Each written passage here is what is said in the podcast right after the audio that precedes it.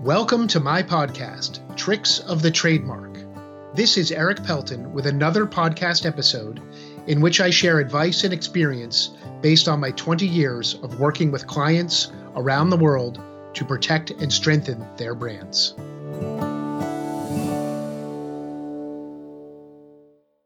Customs and Border Patrol is in the news a lot with all sorts of immigration and other issues.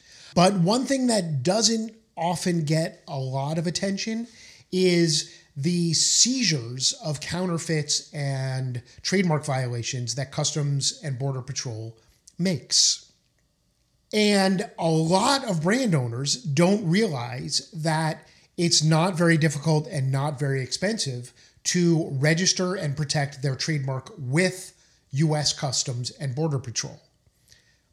I want to talk a little bit today about what that means, when you would be eligible to do it, and how you go about doing so.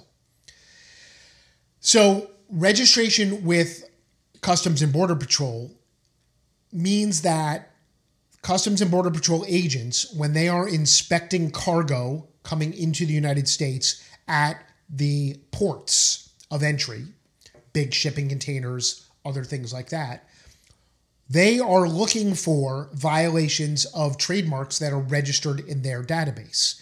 And this database is much smaller than the US Patent and Trademark Office database because many brand owners do not know to take advantage of it. Now, you only need to think about taking advantage of this if you really deal in tangible goods.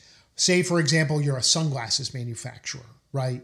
Or apparel those type of products because they could be physically shipped into the US by an infringing company are the type of things that you might consider registering at Customs and Border Patrol. If you are a consultant or a restaurant or you provide software as a service online or downloadable software, those type of things are never going to be inspected by a customs agent because they're services and not tangible goods. And so as far as I'm aware, there's no need, there's no benefit in registering those items with customs. But if you do make goods, and even if your goods are entirely made in the US and you don't import things or export things through customs, you could register them with US Customs and Border Patrol. Now, in order to create such a registration with CBP, you have to have a trademark registration first. This is another benefit of a trademark registration beyond the many that we've talked about extensively.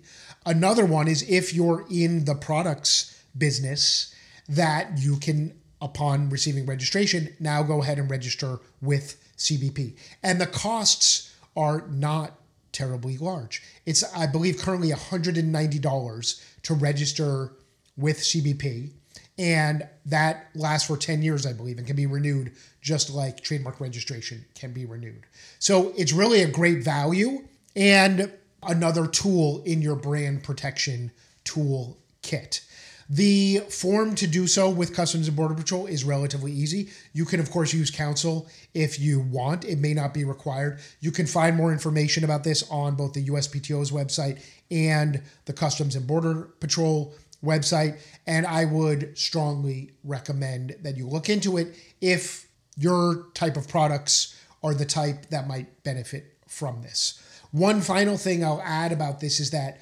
large companies, the type who have products where you might actually hear about busts at the border in the news, they actually take it one step further and they not only register with Customs and Border Patrol, but they then help train Customs and Border Patrol agents what to look for so that they kind of have investigators on the ground who know what the latest in counterfeiting and infringing are.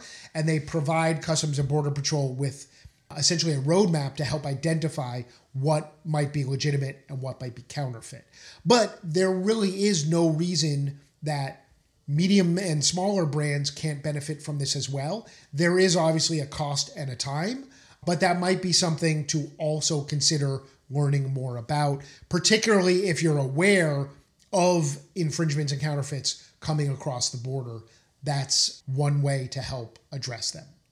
I hope you've enjoyed hearing about Customs and Border Patrol. Stay tuned next week for another new episode of Tricks of the Trademark.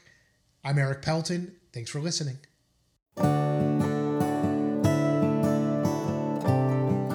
You've been listening to Tricks of the Trademark with me, Erik Pelton. I've been making trademarks bloom since 1999. For more information about my trademark services, visit my website at erikpelton.com. Thanks for listening.